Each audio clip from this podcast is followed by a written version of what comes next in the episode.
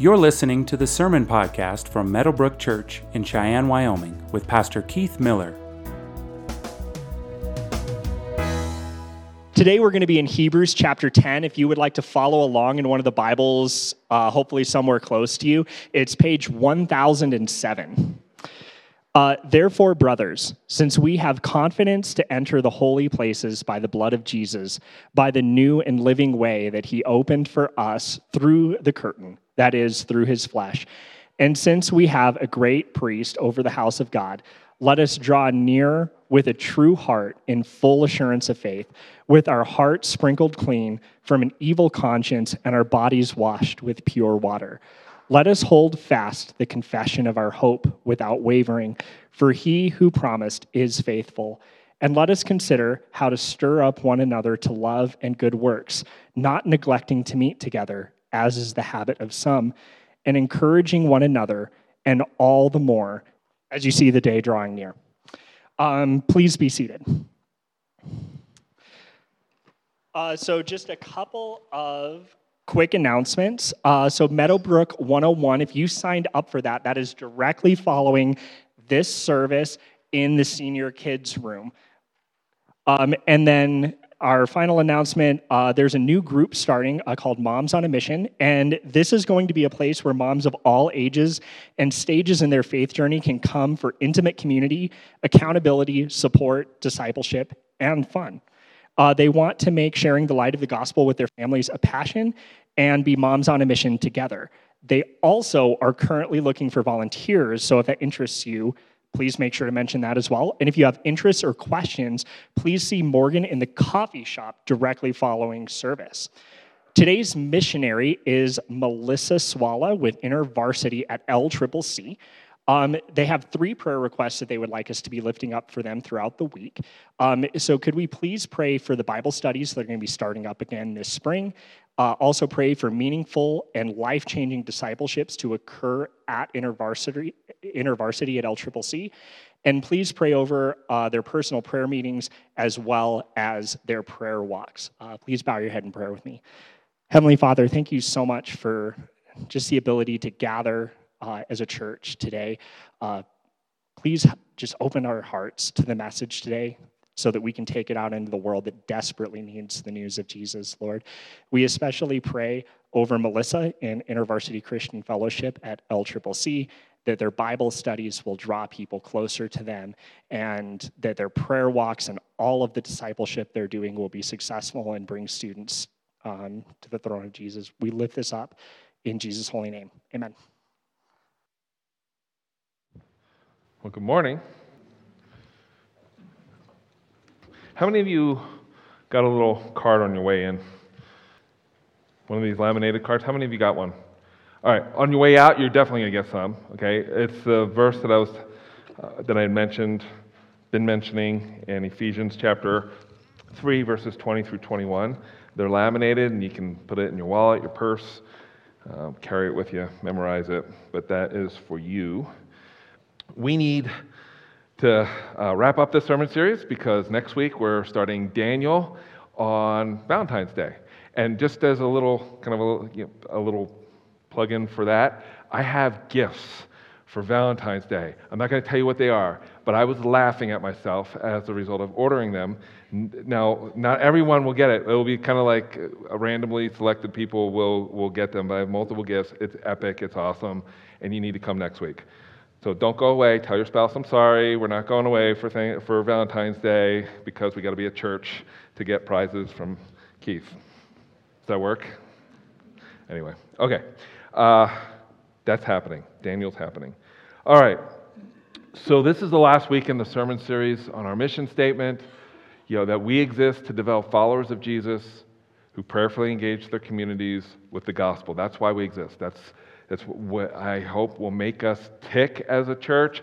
Next week, this doesn't affect this service because uh, we will have an 11 o'clock service, and then our only other service will be 9:30. So we'll have two worship services. We'll probably put a few more chairs in here, uh, but but that's happening next week as we un, you know, unpack Daniel for for all spring, really.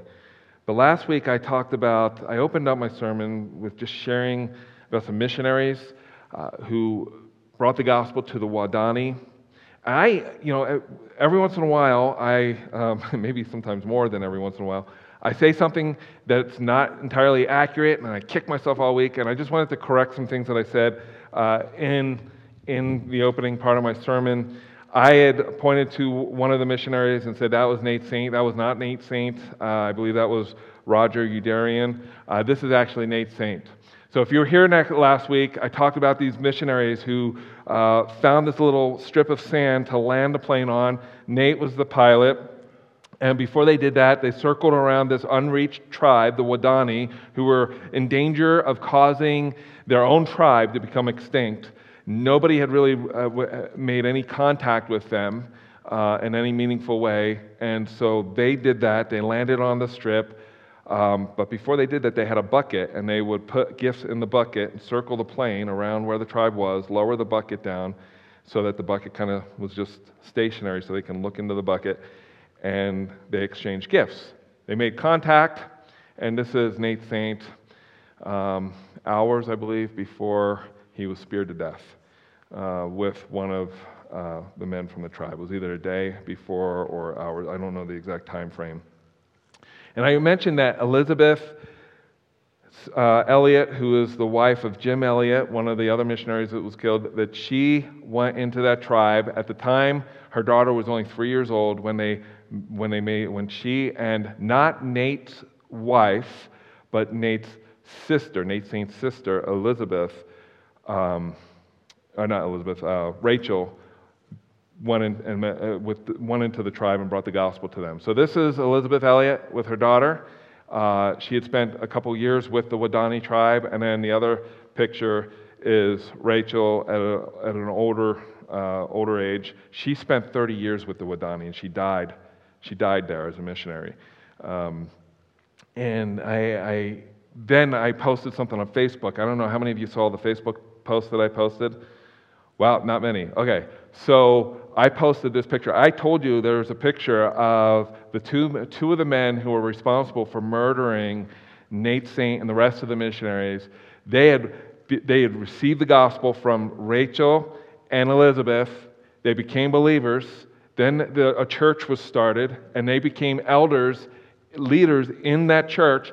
These are two of the elders in that church baptizing uh, Steve and Steve's sister in the river that Nate's, where they found Nate's body. If that's not a picture uh, and a testimony of the power of the gospel to transform lives, I don't know what is. Like, how do you explain that?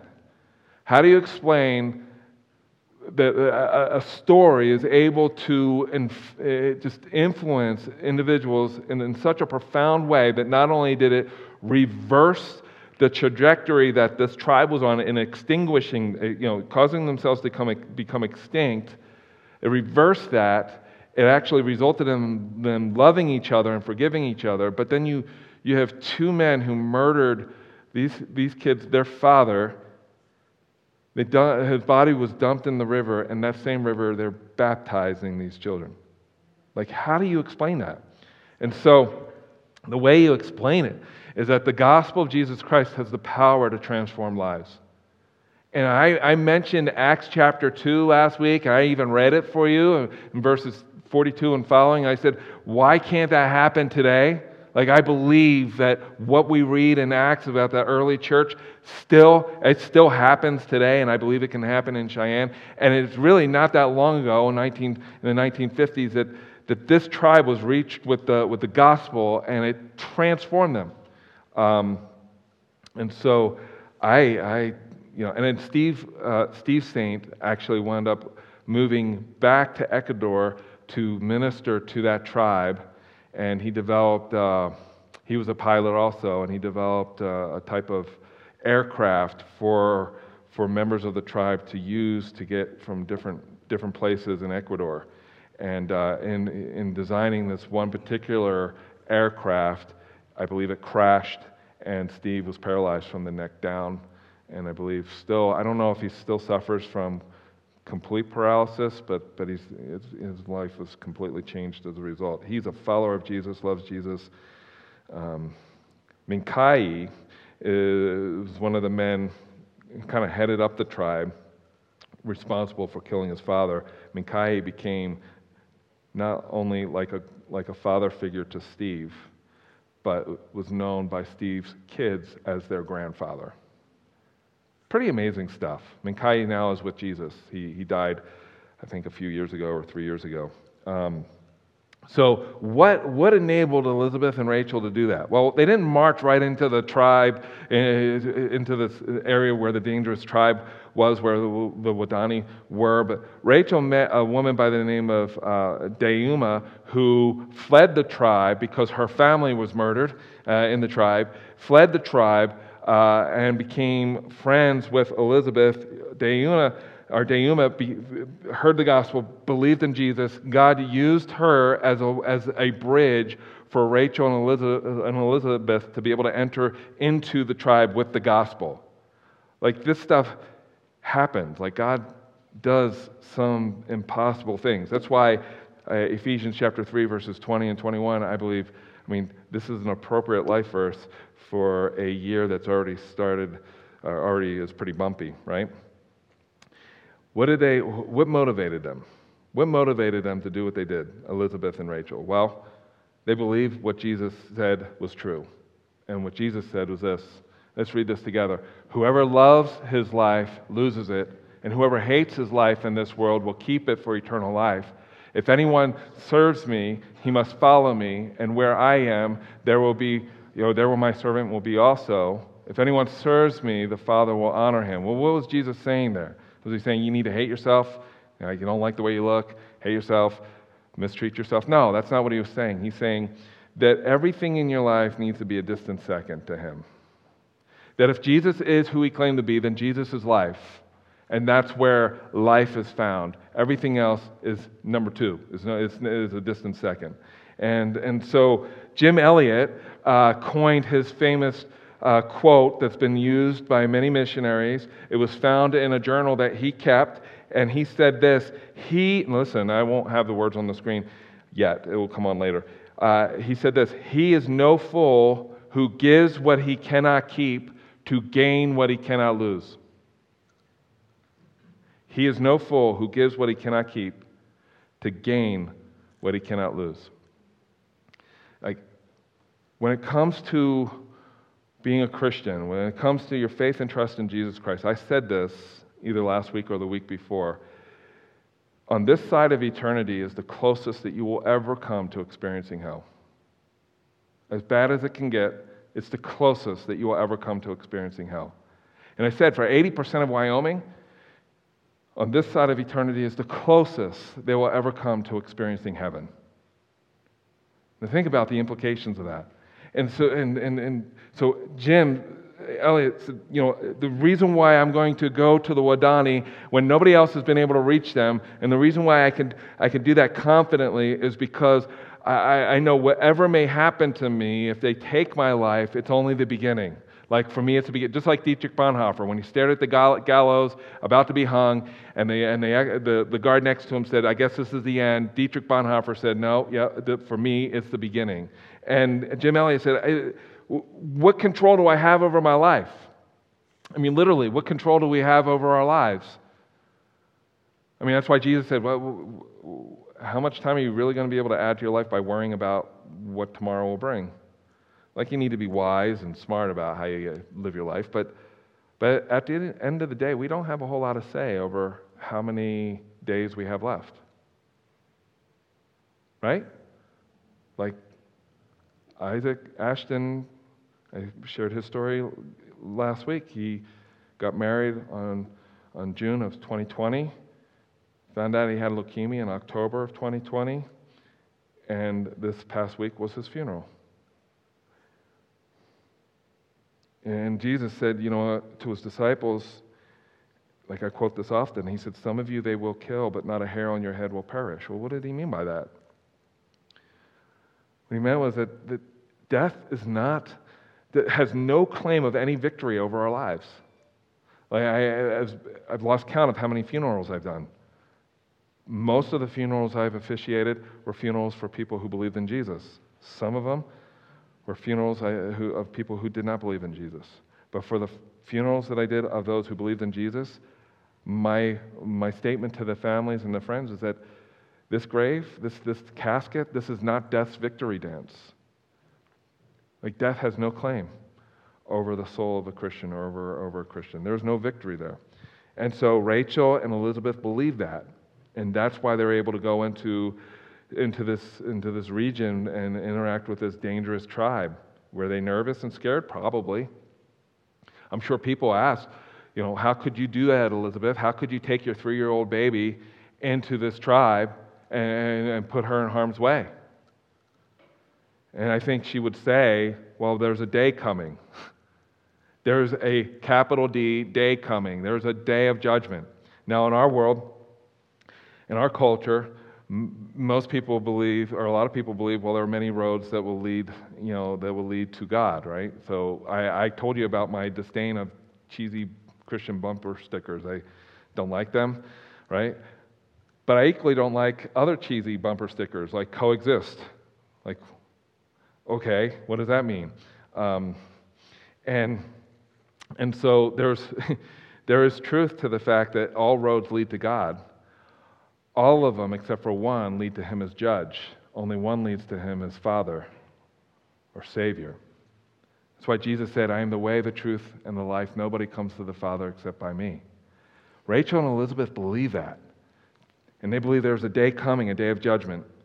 Uh, Hebrews chapter 9 says this, just one chapter earlier says, uh, let's read this together. And just as it is appointed for man to die once, and after that comes judgment, so Christ, having been offered once to bear the sins of many, will appear a second time not to deal with sin, but to save those who are eagerly awaiting him or waiting for him.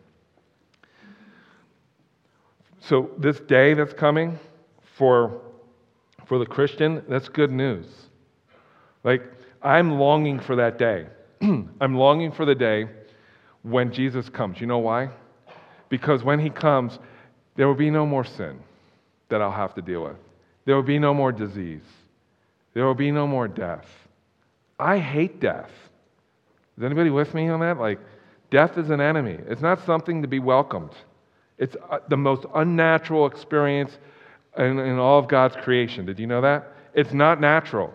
It's unnatural. It's a result of the fall. It's a result of sin that we experience death. We were made to live. We're designed to bear the image of God and to thrive. I hate death. The first funeral I did was my own father's. He was 47 years old. I'm 46 right? So it's like that's kind of real to me right now. Like, I hate death. I hate disease. I hate that there are incurable diseases in the world that affect you know people that I know and affect people that I love. I hate disease. And so when I read in Hebrews chapter 10 in verse 25 that there's a day drawing near, for me, I'm like, yes, I can't, I'm looking and longing for that day. I, I can't wait. And we're reminded that that day is ever soon, you know, approaching. Um, for me, usually when I wake up in the morning because my neck hurts or my, or my body hurts or uh, I can't stand on my feet because you know my heels bother me. Like like this body, the Bible says is breaking down, right? And some of you are like, oh yeah, that's true. Some of you are 20 years old, like that hasn't happened yet. Just wait, it's coming. Um, it's uh, his body's breaking down and this day is coming and, and for this day although it's good news for the christian uh, that jesus is coming it's not good news for 80% or more people who do not know jesus jesus said this in matthew 25 he said when the son of man comes in his glory and all the angels with him. Then he will sit on his glorious throne. Before him will be gathered all the nations, and he will separate people one from another as a shepherd separates the sheep from the goats. Now, listen, just I like MMA, I like combative sports.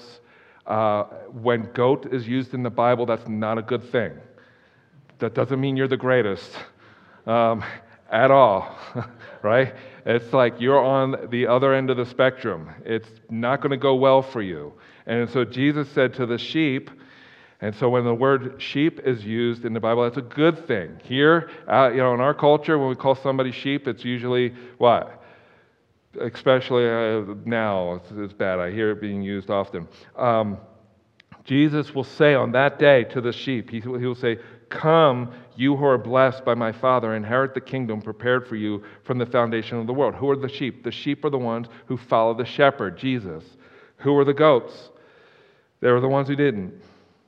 And, um, and they will stand before him, great and small, and Jesus will say, Depart from me, you cursed, into the eternal fire prepared for the devil and his angels.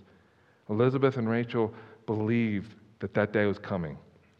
And, um, and Elizabeth Elliot said this in reflecting upon her life. She said it in a talk that she gave because she was a world renowned speaker after, after the events that, that wound up with her husband dying.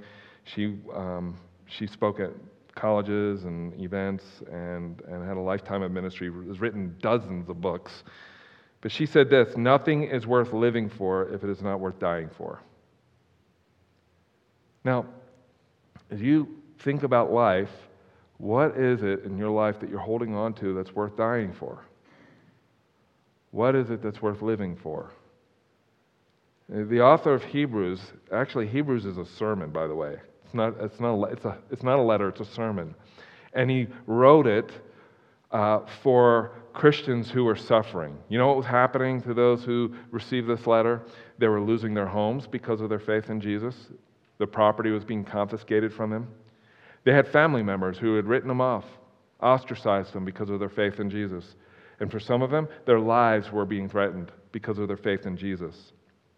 And you know what the, uh, the you, know, you know the go-to response typically is when, when you're afraid? To get away from you know, the threat. Uh, the fear, the, the, the, what will happen sometimes with fear, and fear is a good emotion that God gave us, but sometimes fear, we can cave into our fear and cause us to do things God doesn't want us to do, like hide.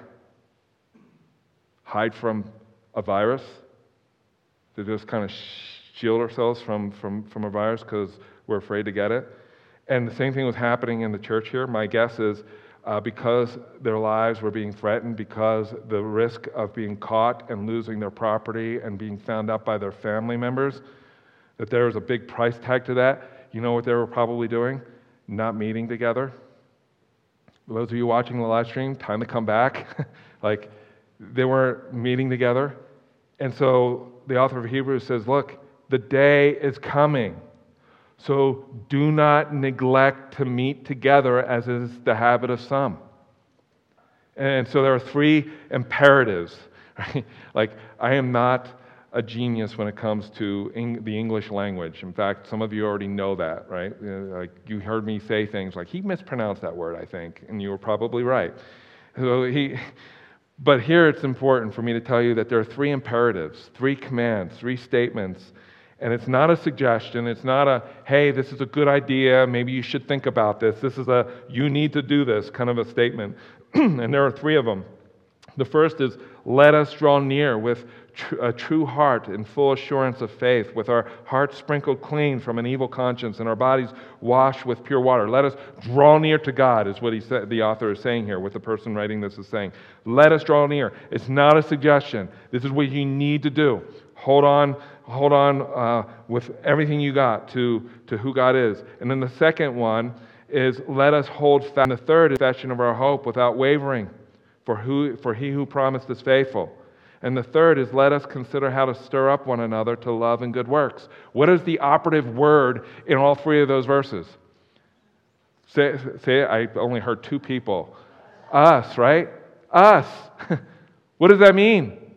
That means we're better together. Like we're made for community. How many of you have friends? How many of you wish you had friends? Because some of you didn't raise your hand. Like we can remedy that. I will be your friend. We could have coffee together, and I mean that with all sincerity. You could pay, I'll pray, and it'll be good. Um, no, I'm joking. I could pay. That's fine. Uh, let us, let us consider. Let us do this. And when I read these three statements in verses 22, 23, and 24. I think verses 23 and 24, the let us hold fast the confession of our hope and the let us consider how to stir up one another. I think that's how you get to verse 22. How do you draw near to God? What's the best way to draw near to God? Well, holding fast the confession of your hope. You know, uh, the, the confession of our hope is uh, found in, in this book, the Bible, from Genesis through Revelation. That is the gospel, not just and not only that Jesus died on the cross for our sins, was buried, and on the third day rose from the grave, and he's coming back to judge the living and the dead. The gospel is that and so much more. The gospel is God's promise to remedy the curse of sin that plagues us. It is his promise that he's going to make all things new. It is his assurance that we are not going to wind up on a cloud somewhere playing a harp like in Tom and Jerry every time, you know. Anybody see Tom and Jerry? Like, okay. And then the rest of you are like, what's Tom and Jerry? Um, sorry. So, yeah, look it up, Google it. Uh, we will, eh, what's waiting for us is new heaven, new earth. It is, it is a full, uh, resurrected, physical body that, that, that will enjoy what it means to be fully human in every way on a new heaven, new earth, where heaven and earth are together. Like, that's what's promised in the Bible. And all of the saints of God, from Genesis all the way through, you know, Adam and Eve, Seth, Noah, the prophets, the psalmist, David, um, you know, the apostles, those who contributed to the New Testament, all of them were longing for that day. And so, how do you get closer? How do you draw closer to God? Well, holding on to the gospel. So, uh, my first point is simply this that, that we must hold unswervingly to the gospel. Now, literally, uh, to, to hold fast is to hold without wavering, to hold unswervingly. How many of you white knuckled it over Laramie Pass at some point in your life before? right? Like, I didn't white knuckle the steering wheel until I moved to Cheyenne. Uh, like, I don't know. Like, we didn't have, like, windy in Pennsylvania was 10 miles an hour. Like, that was windy. Um, when, when I, I think when I uh, said yes, but it, wasn't, didn't quite land here yet, I met with a group of pastors, and I think it was probably maybe 15 or 20 mile an hour winds outside and I walked in to meet with these pastors and man, it's windy out there today. And like, no, it's not windy. Windy is there's some log on a chain somewhere. I don't even know where it is. I've not even seen it. When it's blowing sideways, that's windy. I'm like, oh, okay, awesome. What did I get myself into? Like, uh, I commuted for six months from Colorado to Cheyenne. I, whoever drew the state line did not like Wyoming. like, they said, okay, the wind stops here. This is the end of Colorado. Here's everybody else that lives in Wyoming. Have fun. Like, and so you've white knuckled it before, right? It's just like, that's what Paul, or not Paul, the author of Hebrews means here by hold fast to the gospel. Your, your life depends on it. Like it is life for you. That's what Rachel and Elizabeth did. Uh, when I, I mean, my favorite thing to do, and most of you know this already, I keep talking about it, is to ride my bicycle up a mountain and see how fast I can ride down the mountain. I love that. I love it when there are lots of turns and twists because it's just fun for me. So, but do you think when I'm riding my bike down like Lookout Mountain at 30 miles an hour, do you think I'm riding with one hand on my hand my drop bars uh, and just like taking it easy? No. By the time I get down to the Lookout Mountain, my hands hurt. Why? Because I'm holding on. Because if I don't, what will happen? I will be like Superman over one of those bends and it won't end well for me. Like I will, it, it will end not well. So Paul said, hold on to the gospel and let us hold unswervingly to the hope we prof- that we profess. And how do you do that? Recognize that the gospel is the gospel. It is the greatest news in the universe. Preach, uh, one theologian said this that we need to preach the gospel to ourselves often. I need to. And you know how we encourage one another? By doing that for one another, reminding each other of just what does it mean to be a Christian? Like for all of my series in, in Romans, I said over and over, I quoted a verse over and over again. Does anybody remember what that verse was? Nobody? Uh, Romans chapter 8, verse 1. There is what? No condemnation for those who are in Christ Jesus our Lord. That's preaching the gospel to your own heart. Um, so Paul says, hold fast. There's another, he uses that same word in 1 Corinthians chapter 15. He says, Now I would remind you, brothers, of the gospel I preached to you, which you received, in which you stand, and by which you are being saved, if you what? Hold fast to the word that I preached to you. Hold fast. Hold in an unswerving, you know, white knuckle the gospel. Your life depends upon it.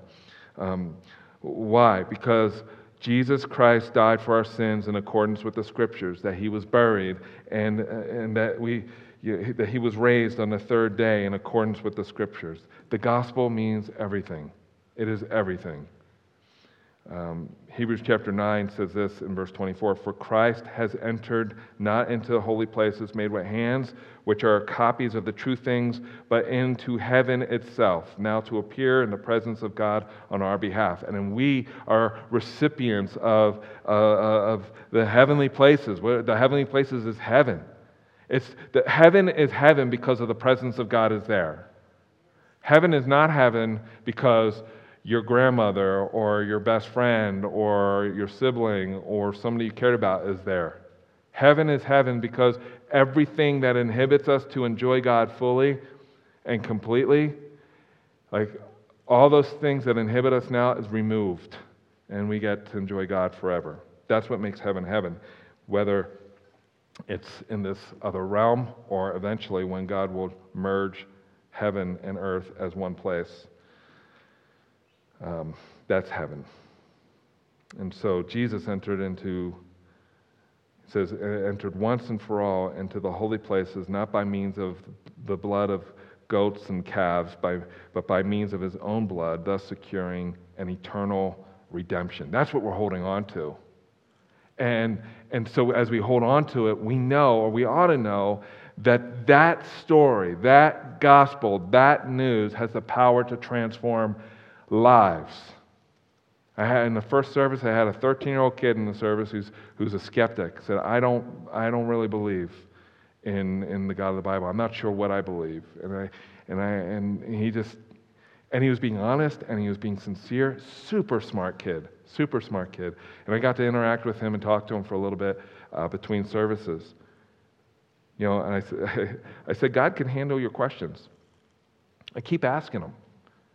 And I said, I used to be a skeptic just like you. Um, so keep asking your questions. So I, there's no question where God's up in heaven thinking, well, I didn't think of that one. Like, what do I do now? Like, that's not God. he can handle our questions and He can handle our doubts. And so we hold on to the gospel because it is life, and we know that it has the power to transform lives and communities. And then we stir up one another to love and good works. That's the second thing. Well, how do you stir up one another for to, to love and good works. We outdo one another in loving one another. That's why Jesus said, You know how the world's going to know you belong to me? By the way you love one another. What should that look like? Outdoing one another. Like, like working at, at just lavishing, uh, that's a good word, lavishing, you know, the grace and mercy that you experienced as a result of believing in Jesus to, to, to extend that to those around you, you know, horizontally. Uh, look at Ephesians chapter 2, verses 8 and 9. Let's read this together. For by grace you have been saved through faith, and this is not of your own doing. It is the gift of God, not a result of works, so that no one may boast. For we are his workmanship, created in Christ Jesus for good works, which God prepared beforehand that we should what? Walk in them. What are we prepared? What were we prepared for? Good works. And how should we flesh that out? Walking in light of those good works. What does that look like? Outdoing one another.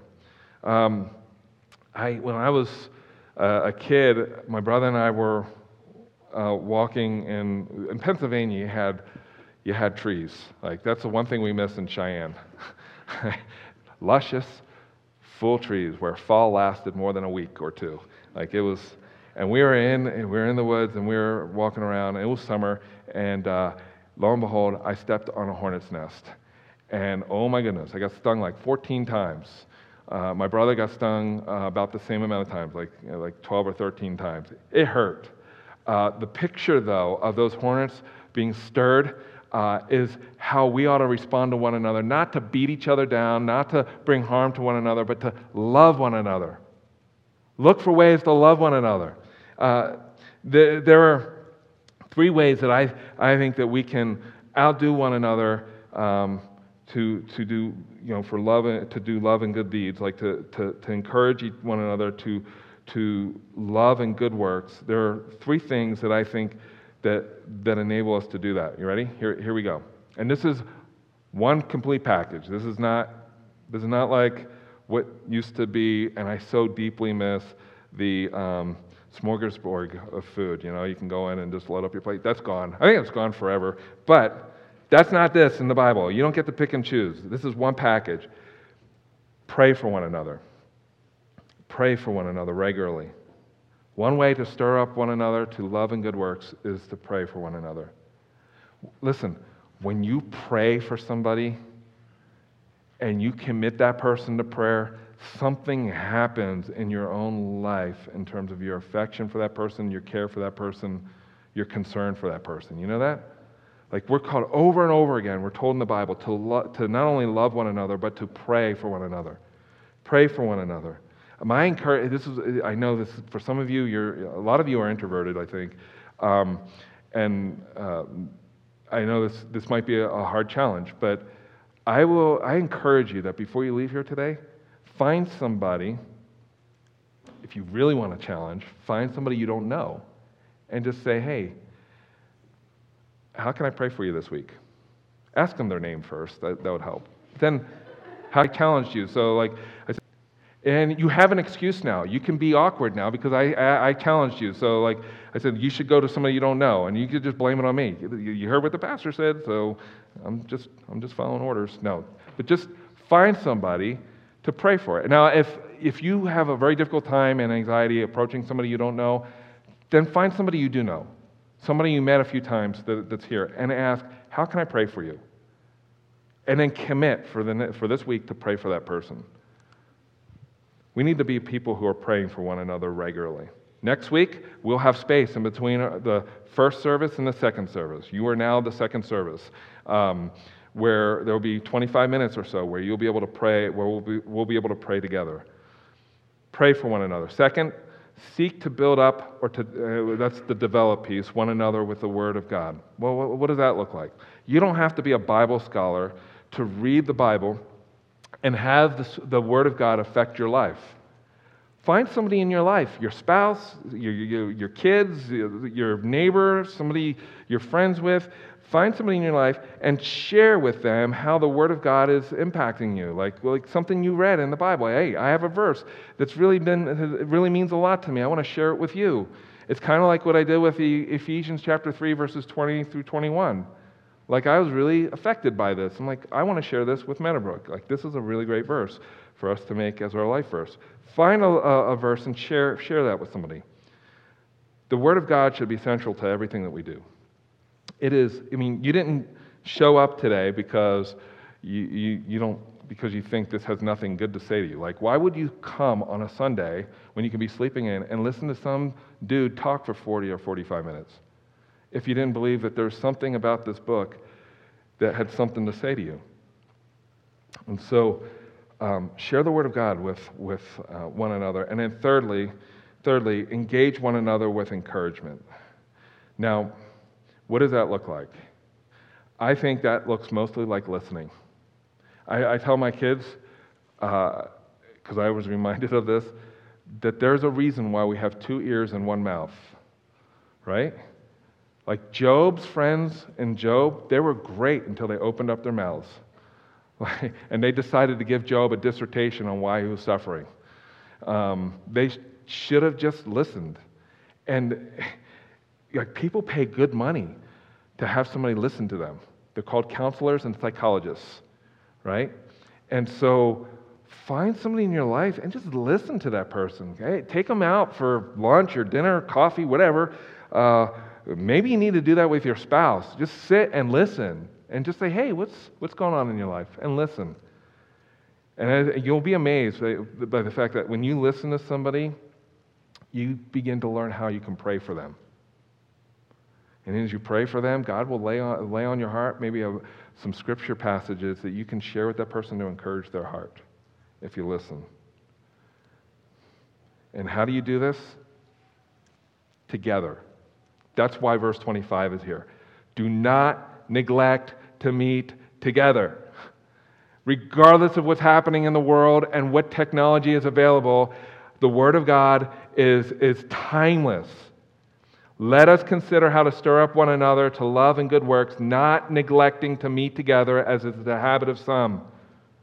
But as you're together, encourage one another, and all the more as you see the day drawing near. Life is short.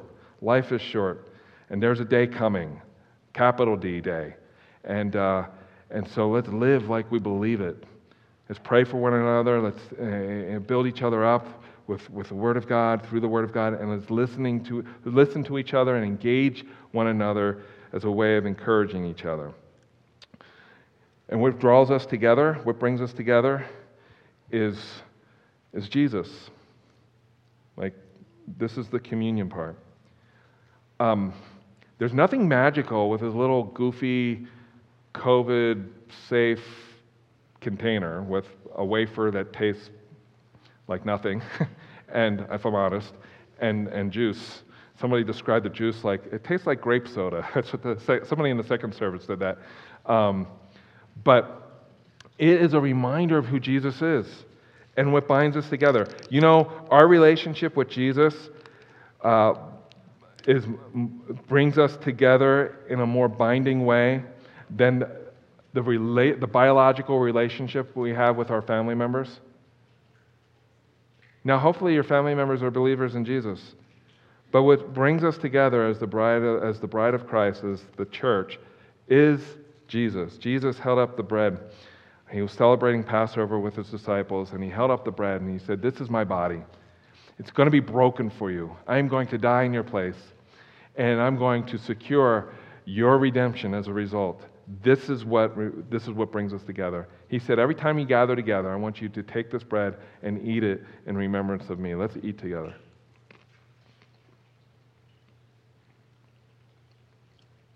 I said this multiple times because I think we just need to be reminded of this. What binds us together is not our politics. That's like obvious in 2020, in 2021. Um, it's not our, our stance on vaccines or face masks, it is Jesus. Jesus held up the cup. He said, This is the cup of the new covenant in my blood. You know what he was saying? He said, uh, Look, I'm about to. I'm about to fulfill the promise that God had made to generations that, I, that He was going to uh, remove the heart of flesh or the heart of stone out of His people, give them a heart of flesh, and put a new spirit in them. What He was saying was, I'm going to enable my people to love me like they were made to love me and to enjoy me as they were created to enjoy me. And, and the way I'm going to do that is I'm going to send my son. He's going to live the life that they can never live. He's going to die on, the, on a cross for, uh, in their place under my wrath, a wrath they deserved. And on the third day, he's going to rise from the grave. And all who believe that are going to experience change in their lives. They're going to experience the ability to love God in a way they're not able to love Him. That's how you explain two guys who murdered you know, murdered some missionaries were able to hear the gospel, be transformed by it, and then later became leaders in the church and then baptized the children of the man that they murdered. That's what binds us together. Jesus said, When you come together, drink this cup in remembrance of me. Let's drink together.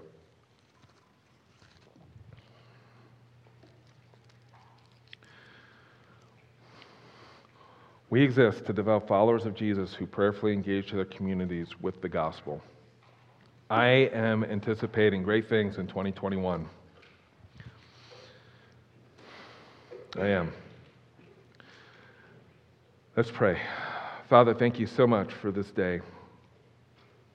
God, we believe that you're able to do far more abundantly than all that we ask or think according to the power that is at work within us, a power that is given to us through your Holy Spirit. He is indwelling us, He's empowering us. Use us in 2021 for your glory and for the good of Cheyenne. Bring us closer together as a church family like no, like no other time. God, do a work through us. And it's in Jesus' name we pray. Amen. Thank you for listening to the Meadowbrook Church podcast. For more information about our church, visit meadowbrook.org.